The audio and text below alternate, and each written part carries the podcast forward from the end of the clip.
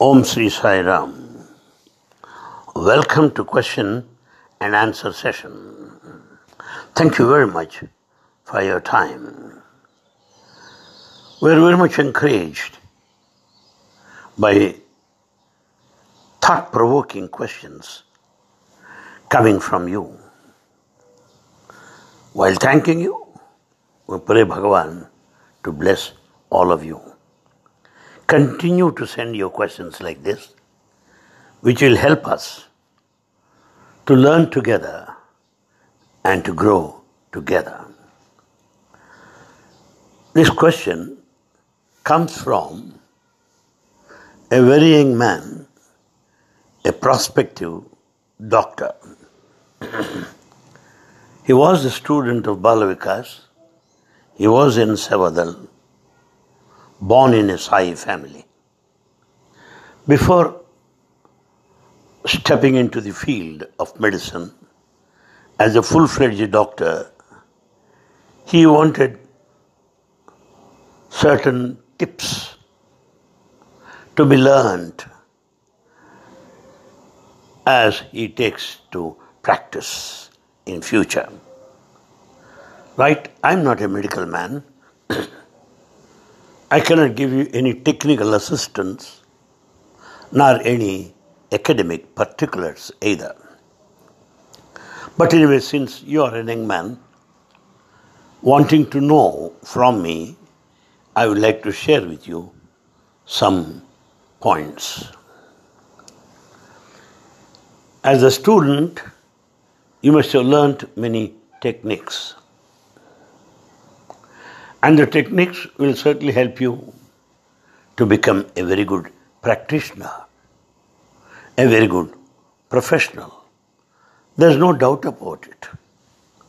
But at the same time, please understand that techniques can be helpful, supportive, but the basic is not a technique, but a loving heart. Loving heart is more important as you pick up techniques, even the latest. And uh, as you meet your patients, your job should be part of your love. And it's not part of your business. It's not simply business, it's a part of your love. But unfortunately, as you must have noticed in society, the ugly ego, which changes helping people into exploiting people. We know this exploitation going on in a very big scale is appearing in newspapers and also on television's sets. More or less, this exploitation should come to an end at some stage or other. As a doctor, I advise to help people to drop their tensions. Many people come to you full of tension. And if we just don't pay attention to, the, to those tensions, well, the case becomes much worse. And many have unnecessary problems. Unnecessary problems because people find to be comfortable amidst problems. Having no problem is a problem at times. Therefore, he is in the habit of creating problems. Actually speaking, 70% of problems are imaginary. And hence, my friend, I'll advise you to see that your problems, the problems of your patients, are dropped, which are unnecessary, most of them being imaginary. I can also suggest you to be attentive, to be respectful, to be loving. Yes, they're very important. That's part of uh, uh, uh, your cure also. You can cure with these qualities. Create a friendliness, a deep intimacy with the patient. The patient should feel that, that intimacy and he should see in you a friend. If you just remain on a high pedestal, it is not possible to communicate and to open up. And the patient has to be given as much respect and dignity as you can manage. Never be disrespectful. Never be discourteous. Never the patient feel that yeah, that he is neglected. No. He should be uh, entertaining a feeling that you are a helper, a humble helper, and not a savior. A humble helper, yes. Then you can certainly help immensely, immensely. Finally, I would say, you have to bridge yourself with your patient. Meaning, you should not remain disconnected. So, the patient should have a feeling that you are so near and dear to him. And he should also be confident that he will be cured. There is no reason to worry further, that he is in safe hands. These are just random thoughts I shared with you. Thank you. Then I pass on to another question. We find today in families, in communities, and society by and large, there's a lot of misunderstanding. What could be done in this situation? Oh, good question, good question.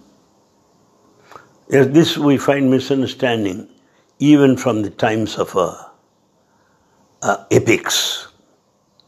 The mythology speak of the misunderstanding that Duryodhana had.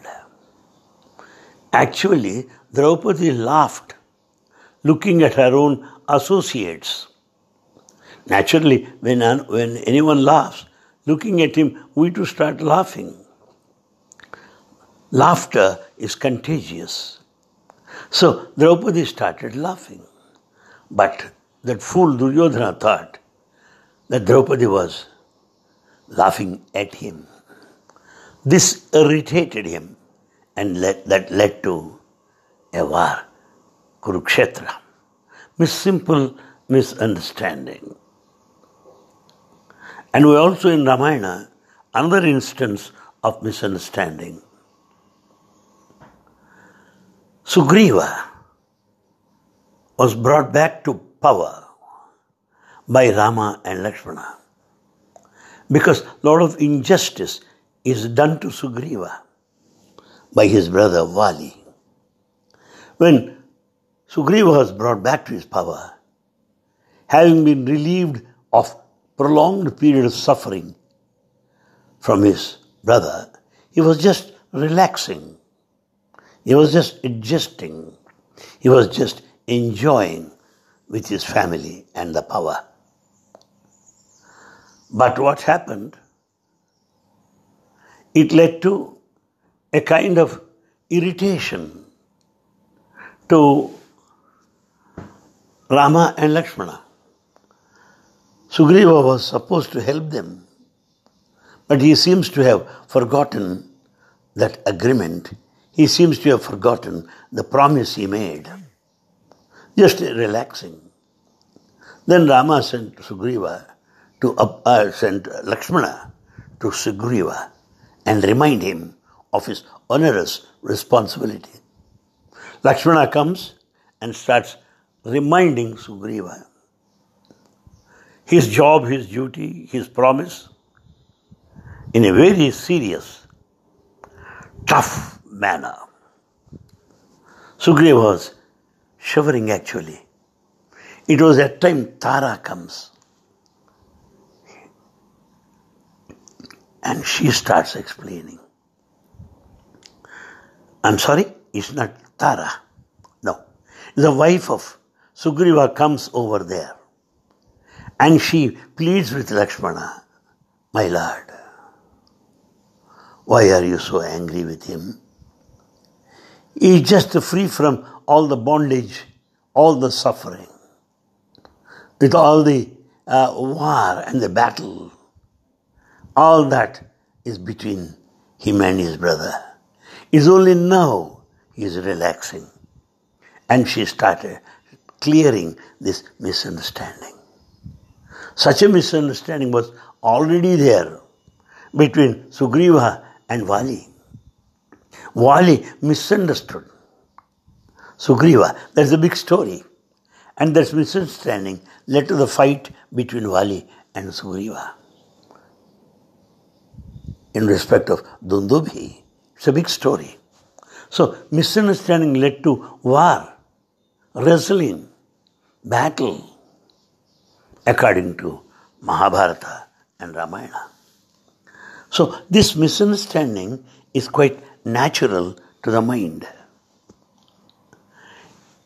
As broadly speaking, either we understand or we don't understand or misunderstand. Three. We don't understand very good.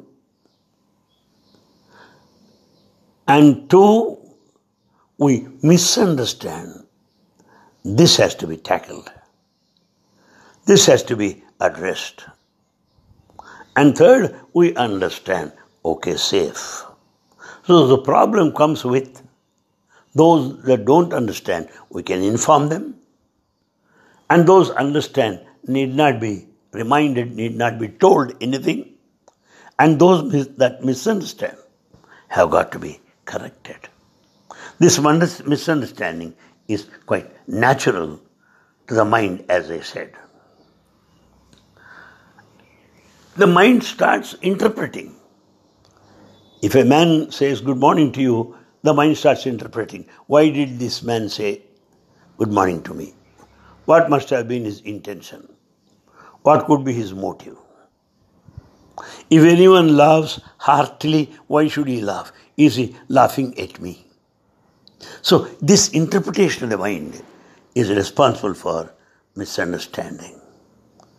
We should not interpret like that. We should know that we are just an opening and like a mirror reflecting reality as it is. When, the, when you don't interpret, you can see the reality as it is. Just look at it without any interpretation. In all its original way, original form, you'll never misunderstand. Now we can also look from the different angle. I'm a Hindu. From the Hindu point, I start looking at things. There is every possibility to misunderstand. Similarly, a Christian, if he looks at the Hindu practices, Hindu rituals, he may misunderstand. So also with a Muslim.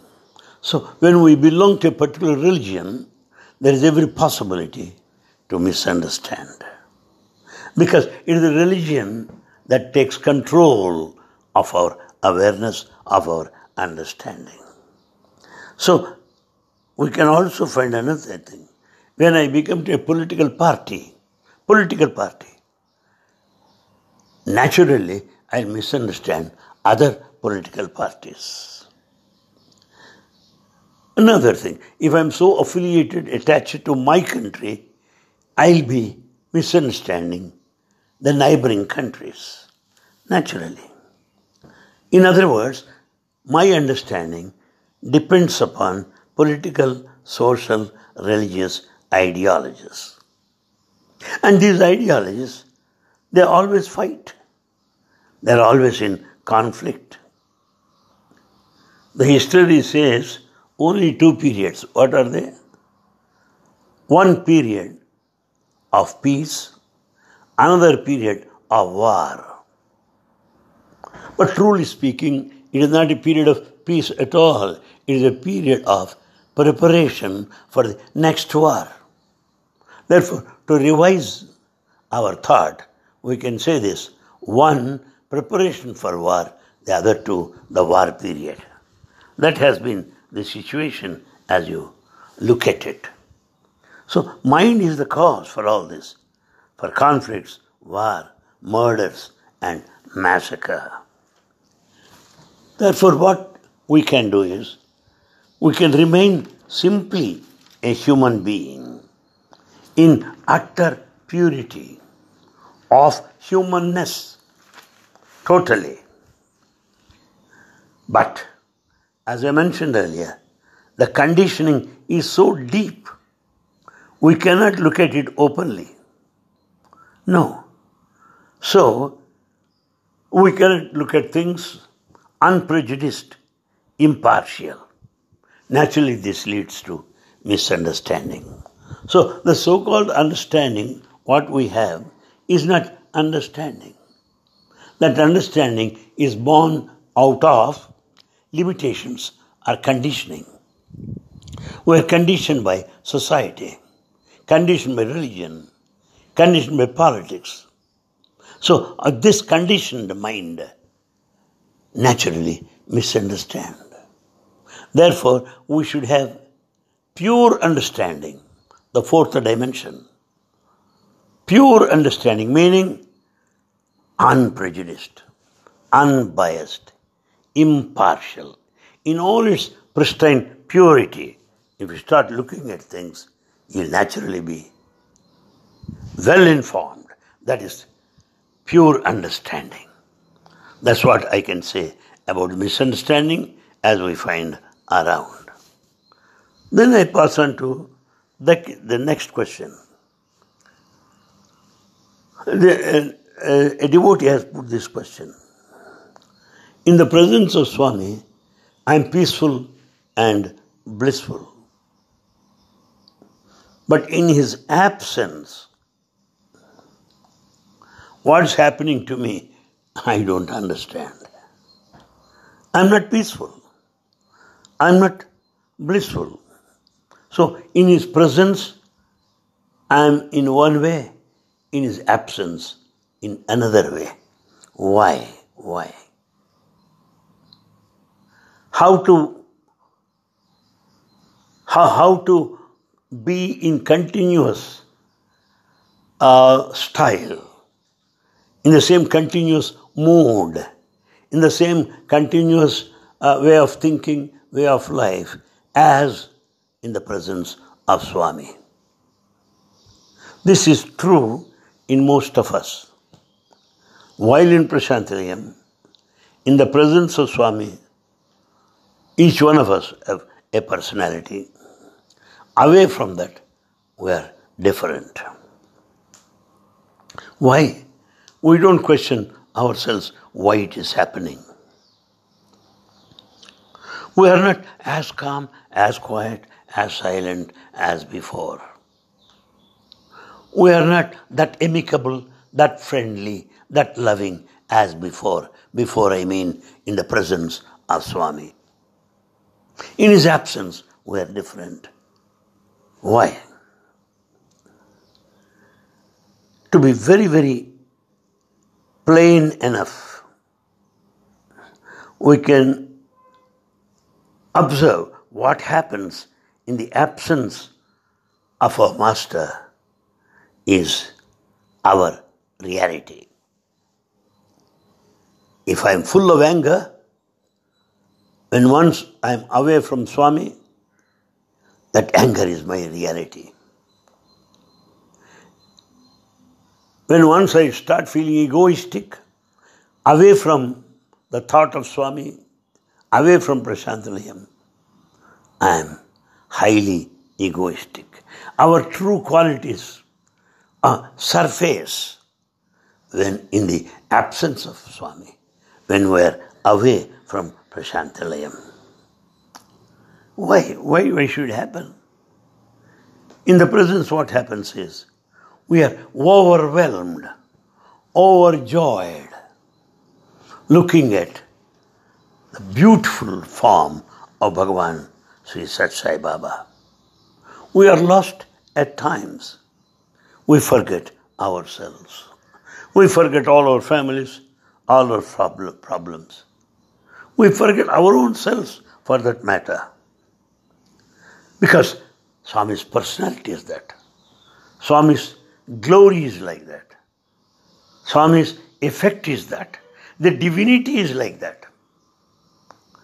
Therefore, the effect, the environment, when we are in the thought of Swami, when we are in Prasanthi Nilayam, in the divine presence, is governed totally under the control of electromagnetic field, if I, if I am to say, of Bhagavan Sri Sai Baba. His charisma is like that. That made us like that. But in absence, our true personality surfaces. Just as we say, the cat comes out of the back. While there in his presence, we have forgotten ourselves. We don't remember yourself. But the fact is, it's only through remembrance of yourself you'll be able to transform yourself. Unless I remember myself as an ego, unless I understand I'm a man of full of anger, unless I understand that, I cannot transform. Whereas in the presence of Swami, there is no question of transformation because I'm carried away by his divinity and charismatic influence. Therefore, we have to remind ourselves what we are in reality if we are particular to transform ourselves. Actually speaking, spiritually, we want to go beyond, meaning transcendental. In fact, that, that's the only way to reach that transcendental stage. What is the way? Observation of one's own self by and large. What are my weaknesses? What are my pitfalls? What am I in reality? Not what I am in front of Swami, what I am in a temple, in a church, in front of Swami. That's all different. That's all the effect of those personalities effect of sanctum, sanctorum, holy places. But away from that, you will know what you are actually. But that's not a mistake either. When once you know what you are in reality, you can help yourself, you can grow and transform yourself. But you have to travel alone. In a temple, you may join a group. In darshan, you may join huge crowds. But when you want to transform yourself, after having understood what you really are, your traveling is all alone. The Guru cannot come with you. You cannot expect him to follow you.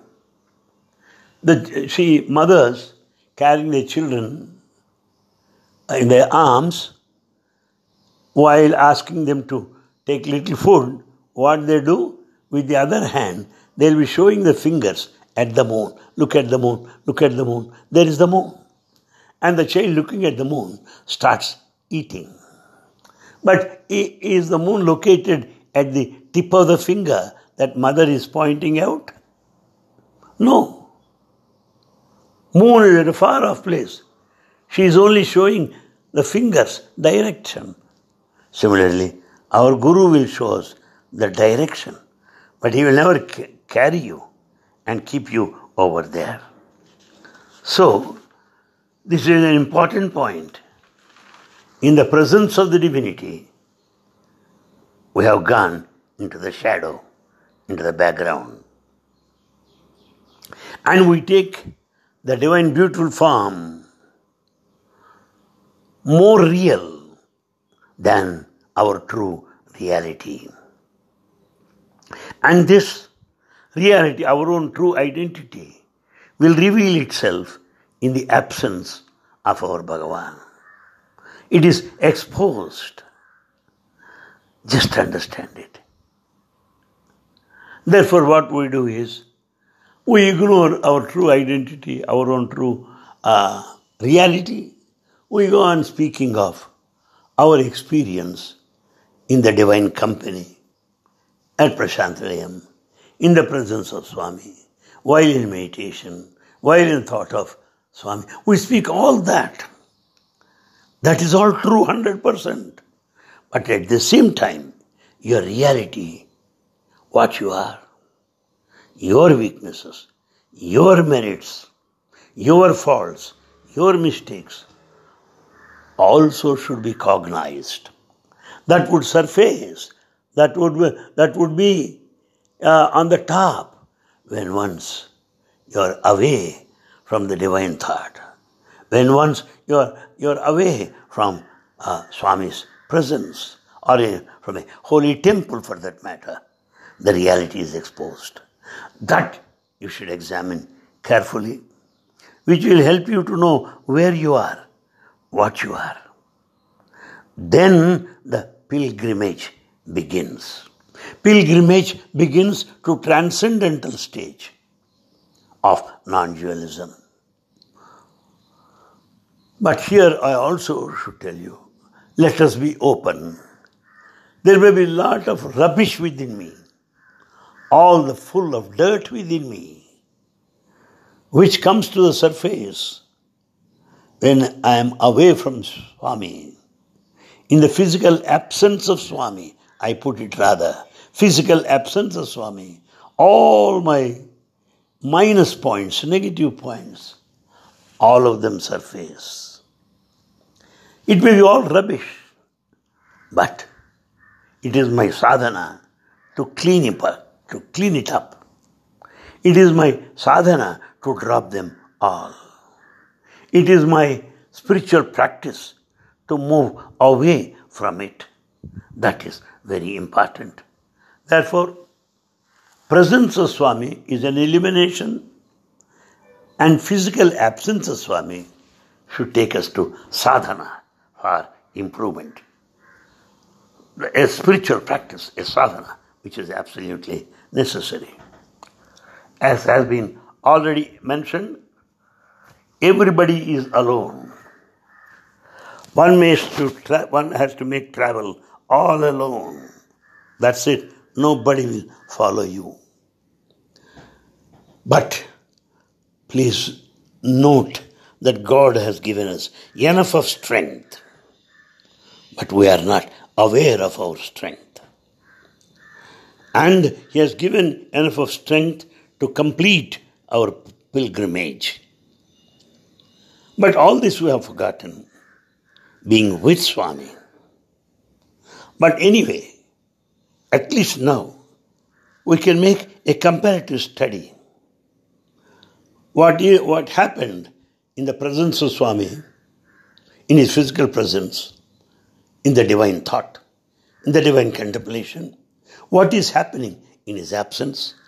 If you make a comparative study that way, we'll come to conclusion what we are and what we can be. What we are, what we can be. Therefore, we should know uh, the direction and our potential to move towards the transcendental. But what does Baba do? His presence helps us to be aware of our own potential, our possibilities, and how can how we can blossom in fullness. Yes, with that, the divine uh, presence completes the job by giving you a glimpse of our future. That's what is meant by follow the master. When I follow Swami, a glimpse of the future is given. Or else, I go on thinking of those blessed days and live in euphoria or wellness of the future, forgetting the reality in the present. We should not forget the reality in the present, but our attention should be to go beyond, attain euphoria, and make it real, such that it must be our own. We have a false teacher. He, his euphoria uh, will be viewed as your euphoria, euphoria in the presence of a false teacher. His experience appears as if it is your experience. It is a drug, false. You feel good, but drug cannot be the source of the ultimate. But authentic teacher, like our Bhagavan Baba, gives a glimpse of the beyond, reminds of earth on which you stand. Yes, here you are. Here, what you are. Sometimes it's very harsh. Sometimes it's very direct in talking to us. And naturally, He will never allow you to forget your reality. But at the same time, you have all the promise of flowers, springs that come, yes, in future. And we should and we should never be deluded by one thing. As a way of caution, I'm telling you. We should be never be deluded that Swami's fragrance is our fragrance. Swami's is the embodiment of peace. Let us not think that it is our peace. Swami is love in human form. Let me not think it is for it is mine. No. Swami's silence is total.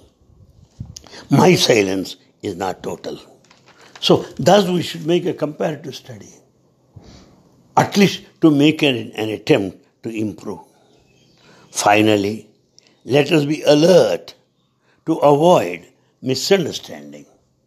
This alertness will certainly keep all this misunderstanding out, clear, totally. That is what you call pure understanding. Thank you.